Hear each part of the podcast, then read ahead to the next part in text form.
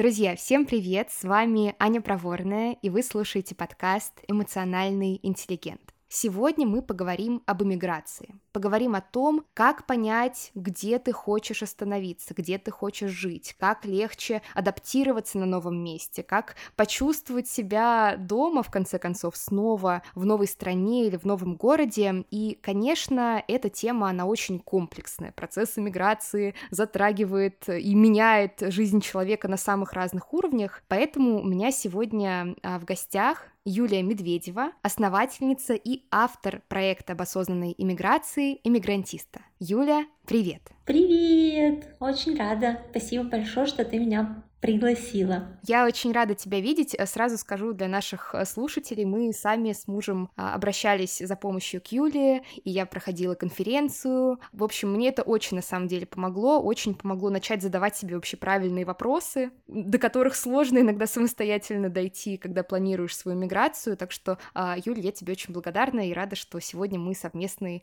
э, выпуск э, записываем. Я бы, знаешь, наверное, для начала спросила а, у тебя, как так вообще получилось, получилось, что ты стала вот помогать людям эмигрировать э, и сделала это своей профессиональной деятельностью, предполагаю, что там что-то, наверное, очень такое для тебя личностно важное в этом деле есть, раз оно так сложилось. Слушай, ну чисто организационно сложилось на самом деле само. Угу. Перед переездом, да, я работала журналистом, преподавала журналистику, и я всю жизнь веду какие-нибудь блоги. Угу. И, естественно, когда мы задумались только об миграции, а мы эмигрировали три года, как бы вот с момента, когда, ну окей, давайте переедем в другую страну, до момента, когда, о, классно, мы в Италии, у нас прошло примерно три года, и все это время я вела свой блог еще тогда в живом журнале, я не знаю, твои слушатели вообще знают такую площадку или нет? Я думаю, часть точно знает, я, по крайней мере, в курсе.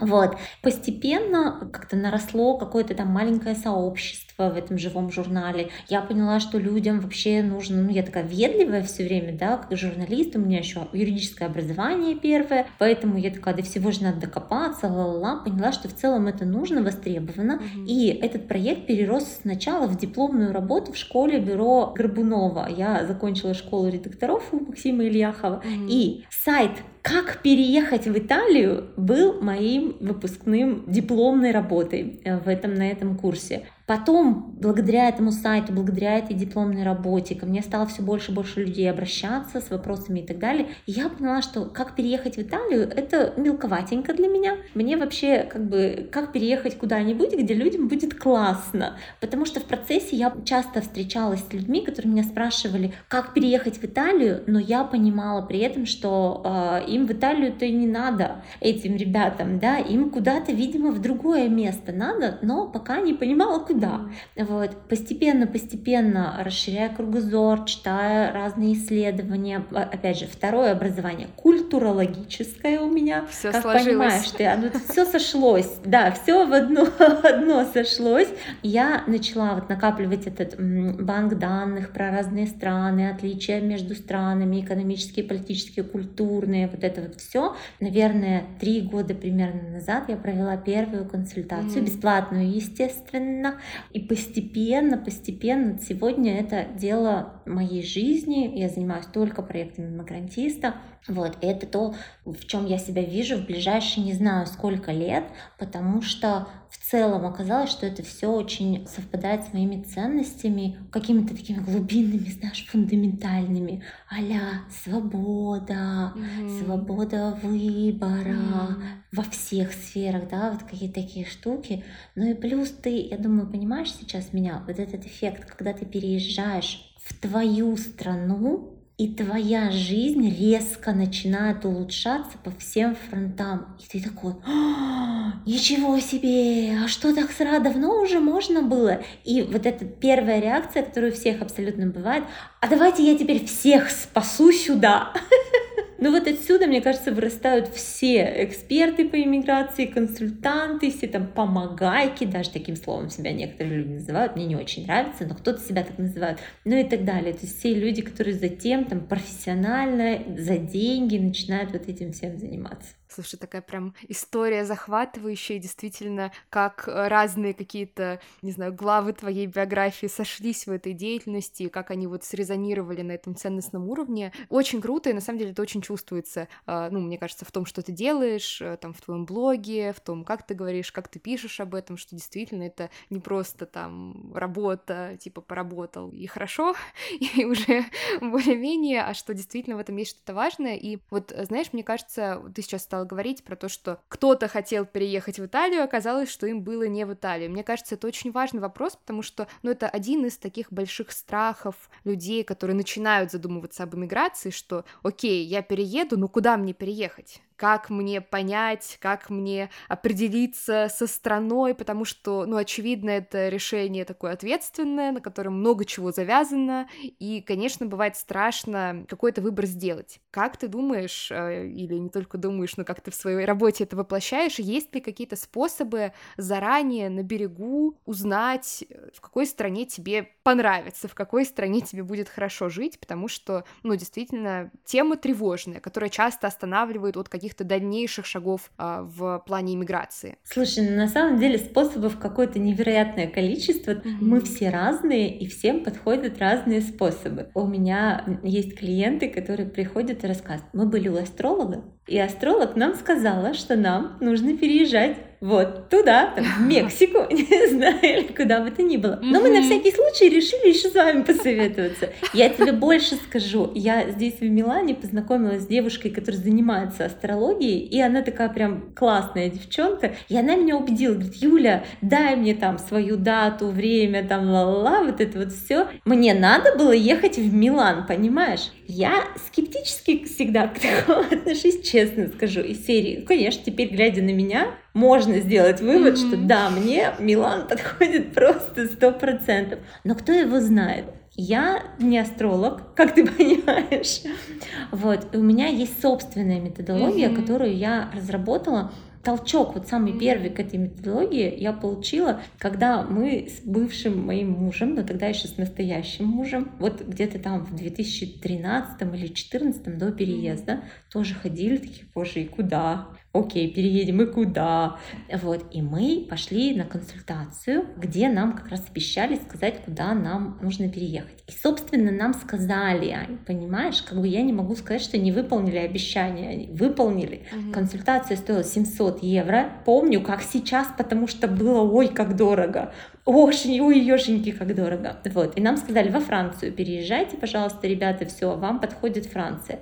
Но мы вообще абсолютно не поняли, как так вышло-то. Сфига ли Франция, а мне Франция вообще не нравится. Я к тому моменту уже несколько раз была в ней, вот, и я такая, в смысле Франция? Я не хочу во Францию. Почему я должна переезжать во Францию? Что такое вообще? Очень мы тогда расстроились, разозлились даже на них, знаешь, такие «А, шарлатаны какие-то, чего попало нам вообще наговорили. И оттуда вот у меня началось это, а как вообще, а как же выбрать? Сначала я выбирала страну для себя, и тут я себя похвалю, потому что, несмотря на отсутствие тогда какой-то базы знаний, там, методологии, чего бы то ни было, я молодец и хорошо выбрала все для себя, для mm-hmm. семьи. А потом уже постепенно выработалась вот эта методология, потому что на самом деле важнее э, не вот это вот куда переехать. Куда переехать может сказать и астролог, и бабушка на улице. Там важно, насколько человек принимает это решение как свое собственное. Ну, сказали же нам, что во Францию надо ехать, но мы же не поехали во Францию. А может быть, если бы как-то иначе была выстроена эта консультация, может быть, мы и сами догадались бы, что во Францию. На самом деле нет, я сильно сомневаюсь в этом. Я как раз стараюсь на своих консультациях а, сделать так, чтобы люди сами поняли, куда они хотят. На самом деле вы все знаете, дорогие слушатели. Вы знаете, может быть, никуда, но вы знаете, чего чего вы хотите от новой страны. Зачем вы туда едете? Вот что конкретно вы ждете от этой новой страны? Э, в экономическом плане, в политическом плане, в культурном плане и в бытовом. Условно там раздернули утром шторы и что там за вашим окном, из чего будет складываться ваша жизнь. И вы это все знаете, не всегда осознаете. Иногда это закопано где-то там очень глубоко. Моя задача, как я ее вижу, помочь вам раскопать эту штуку, и помочь ее сматчить. Я так и не нашла нормальный, адекватный синоним в русском языке этому слову, сопоставить мне не очень нравится, ну, в общем, сматчить со странами. То есть я как раз на своих консультациях даю вот ту недостающую информацию. О, а смотрите, вот это есть как раз вот в этих, этих, этих странах там, да, а вот это вот там, там, там, там, там. И постепенно у нас вырисовывается вот эта картинка. То есть вы сами как бы принимаете решение. Мне кажется, что вот это самое главное, чтобы это решение было вашим, чтобы вы знали, почему вы решили ехать именно туда. Потому что через год после переезда все равно все будут будут разочарованы, и всем будет казаться, что что-то мы не туда, наверное, приехали. Я думаю, ты знаешь. Да, да, это есть такое дело. Но вот мне кажется, вот этот как бы сдвиг с вопроса, куда я еду, на тот вопрос, а чего я на самом деле хочу, мне кажется, на самом деле он очень важный, потому что, ну, вопрос, чего я хочу, он дает как минимум надежду на то, что ответ какой-то более-менее четкий удастся найти. Когда мы говорим про куда, мы так или иначе, мне кажется, приходим к тому, что достоверно ты поймешь только когда попробуешь. И то, видимо, через какое-то время, потому что первое время адаптации, оно такое довольно сложное, и, в принципе, э, ну, мне кажется, вот все какие-то критерии, которые позволяют как-то с большей достоверностью понять, чего ты хочешь и какие страны тебе бы подошли, это очень круто, если вот как раз держать в голове идею о том, что но каких-то гарантий не будет. Нужно так или иначе какой-то шаг сделать, каким-то образом какой-то опыт получить, и тогда будет какая-то достоверная информация, потому что э, если, ну, не держать как бы вот в поле зрения вот эту идею о том, что достоверность, она в реальном нашем опыте, там легко, мне кажется, уйти в такое, знаешь, как бы перекручивание, перепроверку, а точно ли, а точно ли я этого хочу, а что, если я на самом деле не этого хочу, а что, если я перехочу, и это все вопросы, которые, условно, это плохие вопросы, потому что на них нет ответа. Это вопросы, которые в тебе просто рождают еще больше тревоги, а она рождает еще больше каких-то вопросов, вот это дерево тревоги и всяких сложных сомнений, оно просто разрастается. Я бы, знаешь, не знаю, может быть, э, это какой-то слишком широкий вопрос, э, скажи мне, если так, а, спросила у тебя, есть ли какие-то там пару каких-то критериев или каких-то еще вопросов, которые можно задать себе, какой-то небольшой практический, скажем так, кусочек, который можно было бы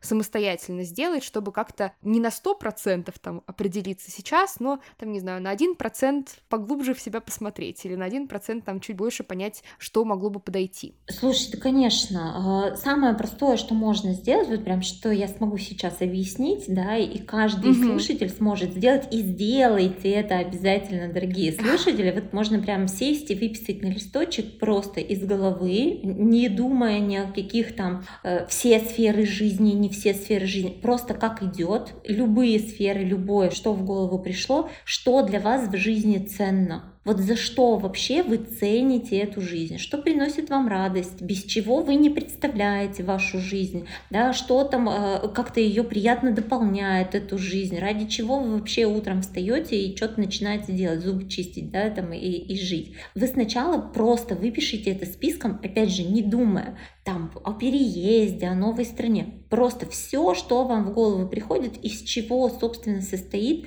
ценность вашей жизни. У каждого это будет абсолютно разный список, абсолютно. И у нас тут не коучинговая практика из серии, а теперь нужно, чтобы все эти сферы были одинаково развиты. Нет, мы пытаемся примерно прикинуть, где вам будет классно. Поэтому выписывайте то, что вам приходит в голову. Дальше проставьте для каждой из этой сферы две оценки. Оценка номер раз, там от 0 до 5 или от 0 до 10, как вам хочется. Я до 10 больше люблю, больше свободы дает, опять же. Более гибко получается. Проставьте первую оценку, насколько вот эта штука вам важна. Будут разные оценки, должны быть обязательно разные оценки, потому что, ну, какие-то вещи это действительно жизнеобразующие вещи, да, вот убери ее и, собственно, жизни не будет, да, а какие-то вещи это, ну, вот, правда, какие-то приятные дополнения, там, да, то, что дает радость, то, что мотивирует, там, что-то еще. Если получается, что у меня везде 8 получилось, зачеркните и сделайте снова. Потому что везде 8 получилось, это вы себя немножечко обманываете. Так не бывает. Ноля нигде точно не будет у вас, потому что это все равно те сферы, которые вам важны. Вы их сами выписали, да, не кто-то вам дал. Точно не будет ноля, но может быть где-то будет единичка. Я не знаю, там у меня, например, вкусные завтраки где-то между единичкой и двоечкой, но при этом я их ни на что не променяю. Это первая оценка. Вторая оценка, а насколько сейчас вообще вы этим удовлетворены? Ну, например, бывает очень часто mm. так, что для человека, например, очень важно иметь собственный дом но прямо сейчас его нет. Да, то есть там важность будет, например, 8, а поскольку нет вообще и копить не начал на дом, будет нолик в том, насколько вы сейчас удовлетворены этой сферой жизни. Так оценочки тоже проставьте. Тут уже нолики могут быть, mm-hmm. и опять никаких там, а у меня везде пятерочки. Если везде пятерочки, зачеркнули, хорошенечко подумали и расставили разные оценки. Вот прям держите в голове, должны быть разные оценки, ставьте разные. Это поможет э, приоритизировать. И потом можете посмотреть, где у вас большая разница между тем, что есть, и тем, что хочется. То есть э, сильно меньше есть, чем хочется. А если это вещи, которые зависят от страны, очень часто бывает, что для кого-то важна реализация на работе да, вот профессиональная самореализация очень важна, очень хочется прям это капец какая, но нет возможности, ну, например, потому что зарплата 20 тысяч рублей. Ну, come on, какая там профессиональная самореализация? Я очень не удовлетворена, да, не удовлетворен. Кто-то думает про себя. И это как раз та штука, которая вам сильно может улучшить страна. То есть если вы выберете страну, где сфера ваша профессиональная развита, там высокие зарплаты, и вы войдете в этот рынок труда, представляете, насколько ваша жизнь сразу же улучшится. Вот на эти сферы обратите внимание и прикиньте, а где вот эти вот чудесные магические штуки, которые разом могут и так сильно улучшить вашу жизнь, где они вообще вводятся в мире в нашем. Можно дальше там погуглить какие-то исследования, посмотреть, посмотреть, ну, просто, просто можно погуглить, там, где, что там у вас написано, да, где в мире вот это хорошее, там, или где в мире вот этого много. Вот. Дальше посмотреть, что это уже вам поможет сориентироваться. Даже если вы просто увидите вот эти сферы, которые как бы западают, да, скажем так, вот, это уже вам поможет хотя бы увидеть, что, ага, вот тут мне, короче, надо что-то поделать. Даже не переезжая, если получится что-то улучшить, жизнь станет mm-hmm. лучше чего мы вам желаем. Да, слушай, очень ценно. Я еще раз присоединяюсь настойчиво к тому, что сделайте упражнение, если вам важна эта тема. Притом могу сказать, что, наверное, подозреваю даже, что это упражнение может вызвать такое, ну, какое-то легкое сопротивление, потому что смотреть в себя и задавать себе вопросы сложно. Там может показаться, что да нет, я не сопротивляюсь, я просто вот прямо сейчас должен полить цветы во всем подъезде, погладить котиков, покормить, и потом завтра я обязательно сделаю. Ну, в принципе, сопротивление есть там, где что-то непривычное и неопределенное. И в этом смысле, опять-таки, вопрос, что мне больше подойдет, чего я хочу, а не какая страна для меня будет идеальной, это вопрос более сложный, но он абсолютно точно и более функциональный, он тебя к чему-то ведет. А, и, в принципе, вот я сейчас подумала, мне кажется, часто прям большие проблемы с вопросом, где я хочу жить, они возникают там, где хочется найти прям самую-самую идеальную страну, самую-самую-самую. То есть идеальная страна это та страна, где по факту у тебя, ну, как бы не будет процесса какого-то сложного адаптации. Но вот это, наверное, та иллюзия, которую, с которой имеет смысл сразу попрощаться, потому что даже в самом прекрасном месте, которое попадает тебе там по всем критериям, ну, такого, не знаю, есть ли места, которые по всем попадают, но по большинству хотя бы все равно так или иначе адаптация есть. Во-первых, нет таких мест, которые попадают во все критерии. Это не может быть. Да. Это Вондерленд, мы его называем, да, и вот когда там какие-нибудь упражнения делаем, я как раз предлагаю, вот сейчас ни в чем себя не ограничивайте, представьте, что вы едете в Вондерленд, mm-hmm. а потом на определенном этапе как бы снимаем эти розовые очки, ну, вы же понимаете, Вондерленда не существует. Тут поэтому важно расставлять приоритеты. Mm-hmm. Вот, например, я всем говорю, что мне Италия и Милан еще подходят идеально. Значит ли это, что меня не бесит то, что итальянцы везде опаздывают? Конечно, меня бесит. Значит ли это, что все наслышаны про итальянскую бюрократию, ее медлительность там, и так далее, что вот это вот мне нравится итальянская бюрократия? Конечно, нет. Конечно, она мне не нравится. Но это не в моих приоритетах.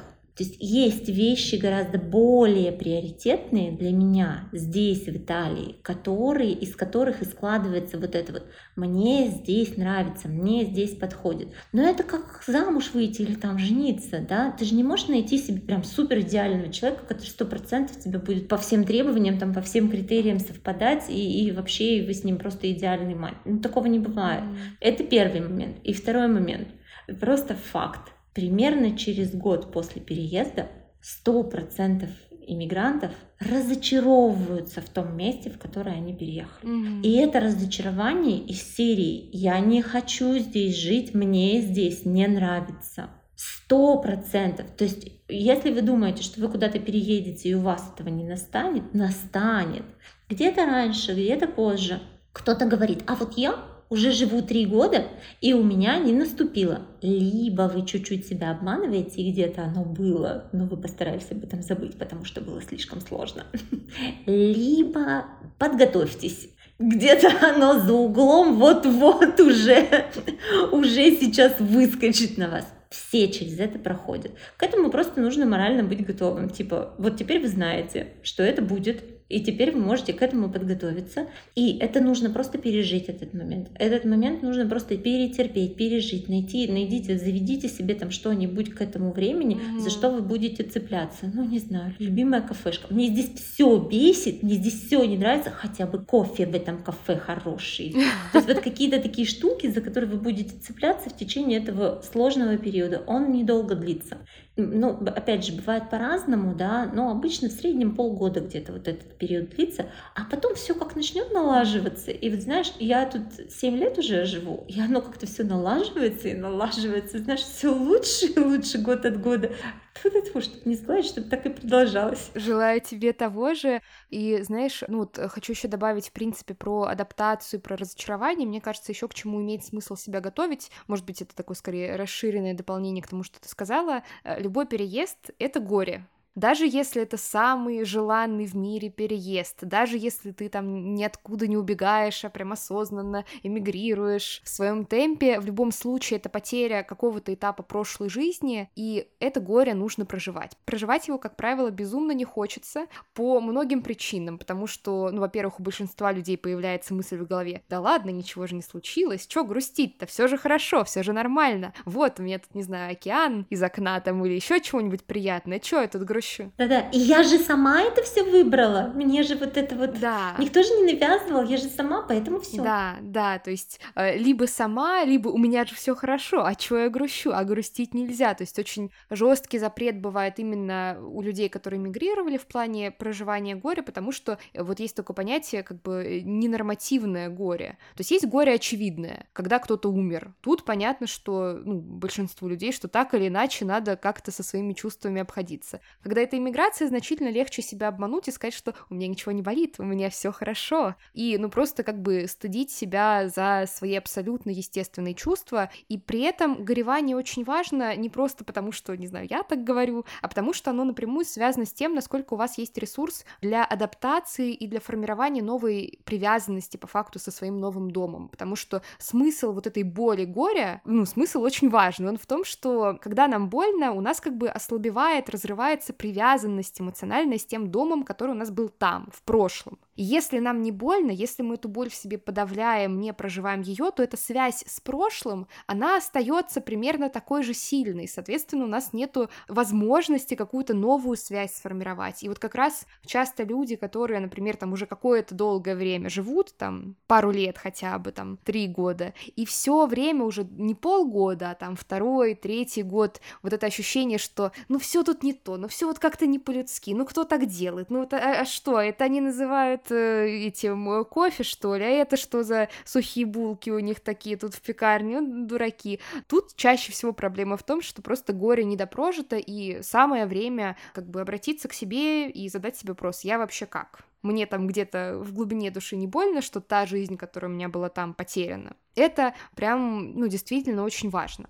Слушай, как тебе кажется, есть ли какие-то, может быть, опоры, что-то, какие-то ориентиры, которые, э, ну, помогают тоже как-то чуть полегче адаптироваться к новой стране? Может, не знаю, какие-то идеи? Ну, смотри, вот даже то, что мы уже проговорили, чем лучше вы понимаете, почему вообще вы поехали именно сюда, вот это уже поможет адаптироваться, потому что это знание, оно останется с вами навсегда, угу. и это то самое, на что можно будет в какие-то сложные моменты опираться. Угу. Бюрократия бесячая в Италии, но выбрала я Италию не из-за бюрократии, а из-за мужчины, зато здесь красивые. Ха-ха.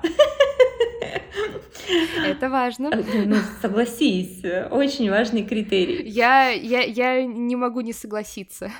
Это я сейчас в шутку сказала, но у вас у каждого будет свое вот это почему. Почему вы уехали, и на это нужно опираться. Второй момент, вот приезжают свеженькие иммигранты, они такие, адаптироваться. И вот с этим адаптироваться они начинают себя, ну, иногда замучивать прям. Угу. Типа, сейчас мы язык выучим за полгода, угу. заведем себе 20 э, местных друзей, никаких русских, местных друзей. Вот это вот работа местная обязательно, дети все в детский сад, школы в местные, все вот это. Это слишком, угу. ребята, надо плавненько и постепенненько. Что мы не умеем, русские люди, делать, ну или умеем делать очень-очень плохо, это замечать маленькие успехи. То есть там нашли вы квартиру, и квартира вам нравится, в ней комфортно и уютно, классно, вы супер молодцы, потому что квартиру найти так-то вообще не, не просто, да, ну или там дом ваш. В новой стране это было супер сложно, обустроить ее, там магнитики ваши развесить на холодильнике, там, открыточки, вот да, ты видишь, у меня висят. Ну вот какие-то такие штучки, вы супер молодцы. Mm-hmm. Потом там постепенно заведите себе это ваше любимое кафе, mm-hmm. в котором у вас будет какой-нибудь ритуал, mm-hmm. там раз в неделю или каждое утро, или ну как-нибудь там, любимый ресторан, что-то еще такое постепенно, да. Начните, пусть вашей первой подружкой станет консьержка в вашем подъезде. Начните сплетничать на очень ломаном там, что у вас есть, какой язык, вот сплетничайте про других соседей, не щадите их. Значит, вот какие-то такие маленькие-маленькие шаги — это то, что вообще можно сделать в течение первого года. Все начинают опять же, «А, я здесь уже два года, а у меня даже парикмахера своего нету, и как будто бы это, ну все, fail. Иммиграция провалилась из-за того, что вы себе за два года парикмахера не, не завели. Опять же, я вот в этом году нашла себе наконец-то своего парикмахера. Я тут 7 лет, извините. То есть не ждите от себя сразу всего. Маленькими-маленькими бэйби-степсами, но все время якоритесь. Вот квартира классная, нравится заикарились, да, опора. Вот кафешка, где вкусный кофе почти как у нас дома раньше был. Заикарились, опора. Ну и дальше вот так вот потихонечку, потихонечку, потом там через пять лет оглянетесь, окажется, что у вас и язык уже, и друзей куча местных, русских, и разных, самых разных, и с работой все окей, и дети в школе наконец-то адаптировались, мы очень часто недооцениваем свои успехи на длинном периоде и переоцениваем ожидания от себя на коротком. То есть нам, вот кто переезжает, я прям вижу, как люди выжимают из себя, не знаю что, в течение первого этого года. И выжимают себя настолько, что потом второй год просто лежат тряпочкой на диване и рыдают. Боже мой, зачем все это? Там же было хорошо бережнее к себе и маленькими-маленькими шажочками. Мне кажется, что это помогает. Мне кажется, это, правда, очень вообще очень важный совет, если можно так сказать, про который легко забыть, что чтобы иногда ускориться, на самом деле нужно замедлиться. И мне кажется, как раз пример с адаптацией, он очень сильно про это, потому что, конечно, если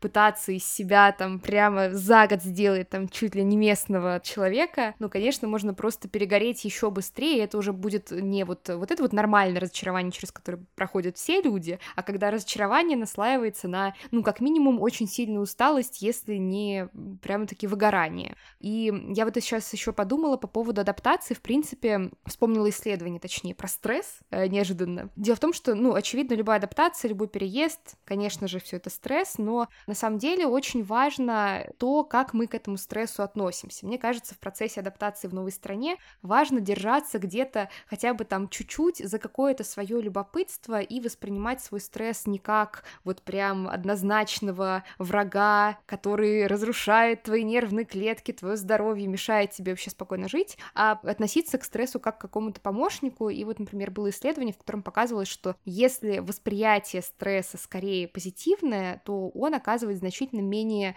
вредоносное воздействие на тело или, в принципе, не оказывает такого воздействия. То есть такой позитивный рефрейминг, я оставлю ссылку на исследование в описании этого выпуска, позитивный рефрейминг помогает, в принципе, нам по-другому этот период стресса проживать. Как минимум потому, что когда мы стрессуем и считаем, что стресс прямо в эту секунду разрушает наше сердце, делает нас еще на шаг ближе к какому-нибудь инфаркту, а, мы начинаем стрессовать по поводу того, что у нас есть стресс.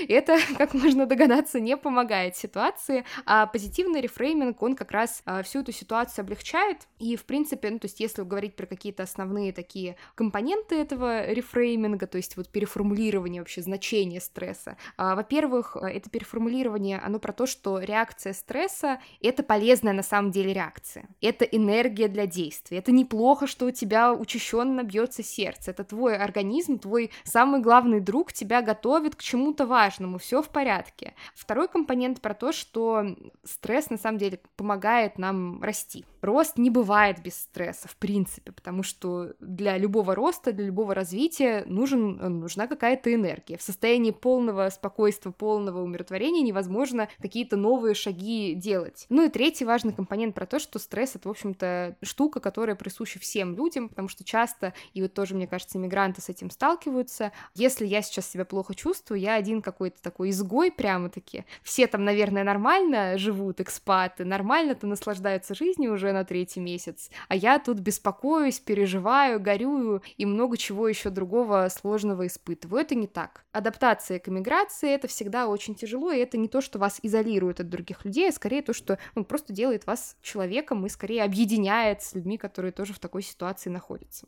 Так, и знаешь, я бы, наверное, еще уже ближе к концу э, нашего выпуска хотела бы спросить э, у тебя про твое отношение к такому, не знаю, что это миф, не миф, но вот тоже есть у людей, э, у многих, которые планируют иммиграцию, установка про то, что кому мы там нужны. Классическая, самая, наверное, может быть, ожидаемая. То есть установка про то, что здесь э, мы как-то да будем жить, а там мы просто, ну, чуть ли не изгои, опять-таки. Как ты вообще на это смотришь? Не знаю, как ты на это отвечаешь, если, не знаю, к тебе, например, приходят клиенты вот с такими опасениями. Где родились, там и пригодились. Слушай, э, мне хотела сказать повезло, потом подумала, ничего не повезло. А я воспитываю своих клиентов в кавычках воспитываю, да, но э, доношу какие-то вот эти вот важные штуки еще до того, как они приходят ко мне там на консультацию, угу. например, ну, на какое-то личное взаимодействие. И ко мне с таким не приходят. Угу. Но я сталкиваюсь с этим, когда, ну, например, там, в этом году я сотрудничала с одним известным журналистом,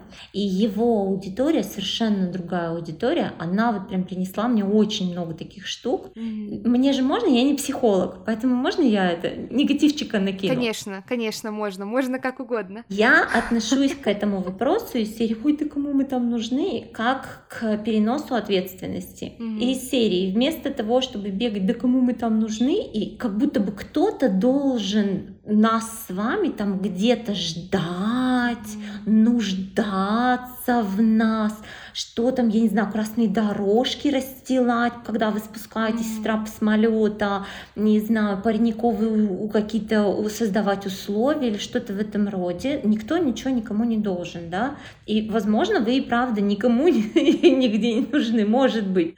Это же от нас зависит. Вот мне нравится, когда клиент приходит ко мне и говорит, знаю вот это, умею вот это, у меня есть вот это, mm-hmm. мне немножко не хватает вот этого и вот этого. Где я такой могу быть нужен, могу пригодиться, могу вписаться и так далее. И это вот уже какая-то ну, нормальная позиция, когда я сам отвечаю за то, чтобы куда-то вписаться, адаптироваться, ассимилироваться, пригодиться, пользу принести и так далее. А не я жду, когда кто-то там сверху мне скажет, ой, дорогие, не знаю, там, приезжайте, пожалуйста, мы тут уже пирогов напекли, ждем вас вообще. Сорян, если я немножко нажестила в этом месте, но мне кажется, что это вот э, здоровая такая позиция, это как раз не да кому мы там нужны, а кому и где я нужен вообще-то. Mm-hmm. Для каждого есть место в мире, правда. Ну, мне не кажется, что нажестила, я на самом деле согласна, потому что действительно, на мой взгляд, вопрос, кому я там нужен, он как будто исключает из этого уравнения меня. То есть кто кто-то там другой принимает решение моей там какой-то хорошести, нехорошести, достойности, недостойности, а я вот стою и жду этого вердикта, причем я уже жду с некоторой уверенностью, что все-таки будет отказ. И мне кажется, еще в принципе вопрос э, слэш сомнение, да кому я там нужен, он мешает как бы э, задать себе еще один хороший вопрос. Не кому я там нужен, а мне что нужно, собственно. Ну, возвращаемся к тому, с чего начали, но это правда очень важно. Важно оценивать и свои какие-то характеристики в плане выгодности себя как потенциального кандидата на проживание в стране, на там, гражданина и так далее, но и понимать тебе это зачем, а, на что ты можешь рассчитывать там со своей стороны. Это все, конечно, очень важно и много где транслируется. То есть, например, вот если говорить про какую-то социальную изоляцию, с которой, ну, так или иначе, часто сталкиваются люди, которые переезжают, если подходить к этому вопросу, да кому мы там нужны, то делать какие-то шаги очень сложно, потому что, ну, очевидно, наверное, там в первой кофейне ты не найдешь своих лучших друзей, которые посмотрят на тебя, сразу пригласят на ужин, будут с тобой практиковать твой э, язык и так далее. Но при этом, как бы, если все-таки обратить внимание, вернуть фокус на себя, что мне нужно? Окей, мне нужна какая-то социальность. И, кстати, вот мне кажется, действительно часто обесценивается, ну или недооценивается вот эта маленькая социальность. Когда мы приезжаем на новое место, мы не сразу заводим новых лучших друзей, не всегда это вообще цель, прям каких-то ультра близких людей очень быстро завести, но просто знакомые, просто люди, с которыми ты, не знаю, там в своей кофейне, в своем подъезде, в своем дворе пересекаешься и перекидываешься буквально там несколькими фразами, это тоже очень важно, потому что это создает чувство дома в частности. И, кстати, фонтанирую сегодня исследованиями, есть тоже исследование про то, что, ну вот, в принципе, контакт с какими-то незнакомыми людьми, как ни странно, вот такой small talk как бы, в частности, способствует понижению уровня стресса. Он помогает завершать реакцию стресса. Я изо всех сил постараюсь найти эту ссылку, я абсолютно точно читала это исследование, я верю в свои силы, так что, скорее всего, вы также найдете это исследование под этим выпуском. Слушай, у меня есть история вот буквально свежая, личная. Может быть, mm-hmm. кого-то она вдохновит тоже, а может быть, кому-то даст понять, что вы не одиноки. Я недавно, полтора года назад, поменяла район. То есть я в Милане переехала в другой район. Ну и э, вот эти вот все там парикмахеры, бары, кафе и так далее, все это тоже пришлось заново создавать себе тут, да, находить э, все новенькое. Mm-hmm. Я достаточно быстро нашла вкусную сицилийскую кафешку, где вкусный кофе и просто безумные вкусные круассаны. Но я не, не стала в нее сразу ходить, потому что сицилийцы, они, вот, э, по крайней мере, за пределами Сицилии, когда находятся, это вообще капец неприветливые люди. Я туда заходила, и просто у меня было ощущение, что, ну, знаешь, такое, меня прям атмосфера, которая меня выдавливает из этого кафе. И я такая, блин, нет. Но э, оно вот рили вкусное, тут рядышком, и я такая, ну, не каждый день, там, раз в неделю ходить в это кафе.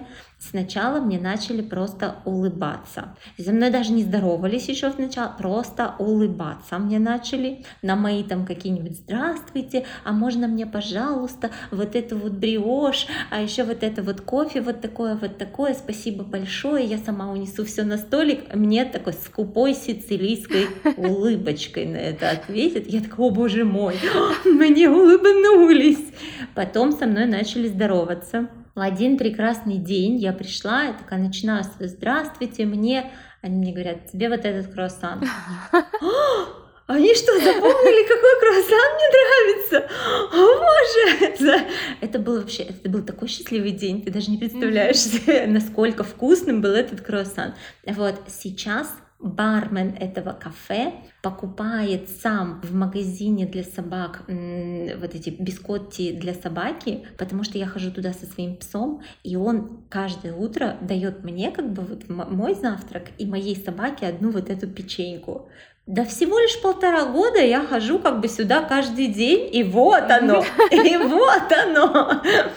Поэтому э, тоже это про маленькие шаги, да, про то, чтобы замечать успехи, про вот это все, и про то, что, ну да, может быть, не сразу, может быть, не быстро, но потихонечку все наладится, и все вас признают своим, и все будет классно. Знаешь, э, сначала на автомате мне хотелось как-то эту историю твою подытожить тем, что терпение и труд все перетрут, но потом подумала, что это, мне кажется, больше про то, что сочетание такого любопытства и бережности к себе при этом какого-то здорового авантюризма и заботы вот они все перетрут. Э, это правда вдохновляет, если даже суровые сицилийские держатели этого кафе так вот уж в итоге растаяли. Юля, спасибо тебе огромное за этот разговор. Мне было очень интересно с тобой пообщаться. Я думаю, что нашим слушателям тоже было очень и полезно, и вдохновляюще сегодня. Была рада тебя видеть. Спасибо большое, что ты меня пригласила. Мне тоже было сегодня очень интересно и полезно. Э, классный у тебя подкаст. Желаю ему удачи. Вот. И желаю желаю всем слушателям, которые хотят приехать в новую страну,